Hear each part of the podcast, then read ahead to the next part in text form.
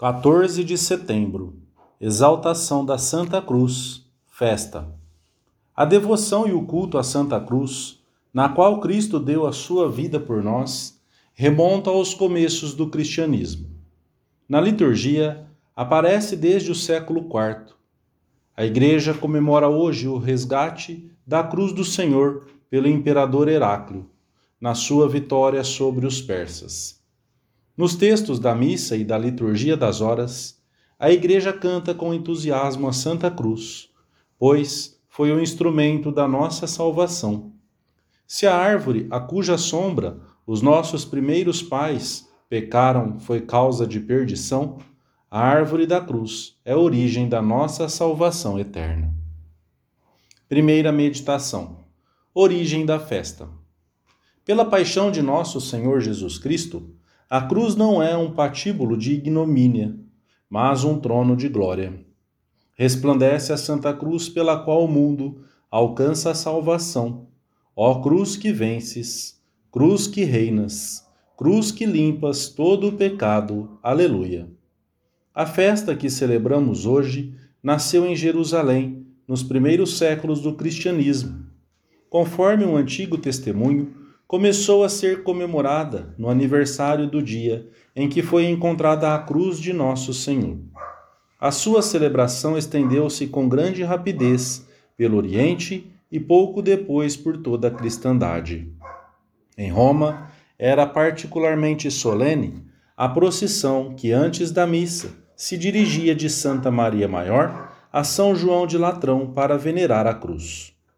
Nos começos do século VII, os persas saquearam Jerusalém, destruíram muitas basílicas e apoderaram-se das sagradas relíquias da Santa Cruz, que um pouco mais tarde seriam recuperadas pelo imperador Heráclio.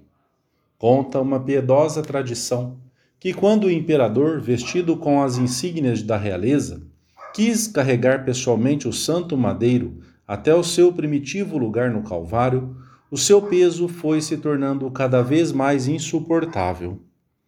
Nesse momento, Zacarias, bispo de Jerusalém, fez-lhe ver que para levar aos ombros a Santa Cruz deveria desfazer-se das insígnias imperiais, imitando a pobreza e a humildade de Cristo, que tinha carregado o santo lenho despojado de tudo. Heráclio vestiu então umas humildes roupas de peregrino e descalço pôde levar a Santa Cruz até o cimo do Gólgota. É possível que tenhamos aprendido desde a nossa infância a fazer o sinal da cruz sobre a nossa testa, os nossos lábios e o nosso coração, em sinal externo da fé que professamos. Na liturgia, a Igreja utiliza o sinal da cruz nos altares, no culto e nos edifícios sagrados. É a árvore de riquíssimos frutos arma poderosa que afasta todos os males e espanta os inimigos da nossa salvação. Pelo sinal da Santa Cruz, livrai-nos Deus nosso Senhor dos nossos inimigos, dizemos todos os dias ao persignar-nos. A cruz ensina um padre da Igreja. É o escudo e o troféu contra o demônio. É o sinal para que não sejamos atingidos pelo anjo exterminador, como diz a Escritura é o instrumento para levantar aqueles que caem, o apoio para os que se mantêm em pé, o bastão dos débeis, o guia dos que se extraviam, a meta dos que avançam, a saúde da alma e do corpo. Afugenta todos os males, acolhe todos os bens, é a morte do pecado, a semente da ressurreição, a árvore da vida eterna. O Senhor pôs a salvação da humanidade no lenho da cruz, para que a vida ressurgisse de onde viera a morte, e aquele que vencera na árvore do paraíso fosse vencido na árvore da cruz. A cruz apresenta-se na nossa vida de diversas maneiras: doença, pobreza, cansaço, dor, desprezo, solidão. Hoje podemos examinar como é a nossa disposição habitual em face dessa cruz que às vezes se mostra áspera e dura mas que se a levamos com amor, converte-se em fonte de purificação e de vida, e também de alegria. Queixamo-nos com frequência das contrariedades? Ou, pelo contrário, damos graças a Deus também nos fracassos, na dor, na contradição? Essas realidades afastam-nos ou aproximam-nos de Deus. Segunda meditação. O Senhor abençoa com a cruz os que mais ama. A primeira leitura da missa narra-nos como o Senhor castigou o povo eleito por ter murmurado contra Moisés e contra Deus ao experimentar as dificuldades do deserto. Enviou-lhe serpentes que causavam estragos entre os israelitas. Quando se arrependeram, o Senhor disse a Moisés: Faze uma serpente de bronze e põe-na por sinal. Aquele que, tendo sido ferido, olhar para ela, viverá. Moisés fez, pois, uma serpente de bronze e pô-la por sinal. E os feridos que olhavam para ela ficavam curados. A serpente de bronze era a figura de Cristo na cruz. Quem o olha obtém a salvação. Assim, o diz Jesus no diálogo mantido com Nicodemos. Como Moisés levantou no deserto a serpente, assim também importa que o Filho do homem seja levantado, a fim de que todo o que crê nele não pereça, mas tenha a vida eterna.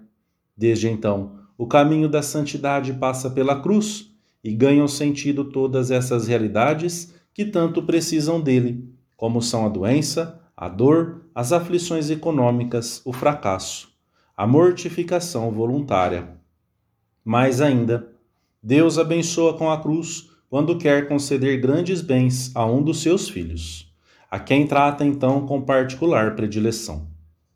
Não são poucos os que fogem em debandada da cruz de Cristo e se afastam da verdadeira alegria, da eficácia sobrenatural, da própria santidade. Fogem de Cristo. Levemo-la nós, sem rebeldia, sem queixas, com amor. Estás sofrendo uma grande tribulação? Encontras oposição?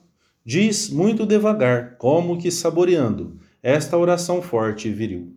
Faça-se, cumpra-se, seja louvada e eternamente glorificada a justíssima e amabilíssima vontade de Deus sobre todas as coisas. Assim seja, assim seja. Eu te garanto que alcançarás a paz. Terceira meditação: Os frutos da cruz. Cruz fiel, tu és a mais nobre de todas as árvores. Nenhuma outra pode comparar-se a ti em folhas, em flor, em fruto. O amor à cruz produz abundantes frutos na alma. Em primeiro lugar, leva-nos a descobrir Jesus, que sai ao nosso encontro e carrega sobre os seus ombros a parte mais pesada da contradição. A nossa dor, associada à do Mestre, deixa de ser o mal que entristece e arruína, e converte-se em meio de íntima união com Deus. Se sofres, submerge a tua dor na dele, diz a tua missa. Mas se o mundo não compreende estas coisas, não te perturbes. Basta que te compreendam Jesus, Maria, os santos. Vive com eles e deixa que o teu sangue corra em benefício da humanidade, como ele.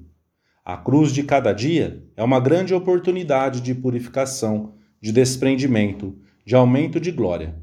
São Paulo ensina com frequência que as tribulações são sempre breves e suportáveis e que o prêmio desses sofrimentos, acolhidos por amor a Cristo, é imenso e eterno. Por isso, o apóstolo alegrava-se nas tribulações, gloriava-se nelas e considerava-se feliz de poder uni-las às de Cristo Jesus e assim completar a sua paixão para bem da Igreja e das almas. A única dor verdadeira é afastar-se de Cristo.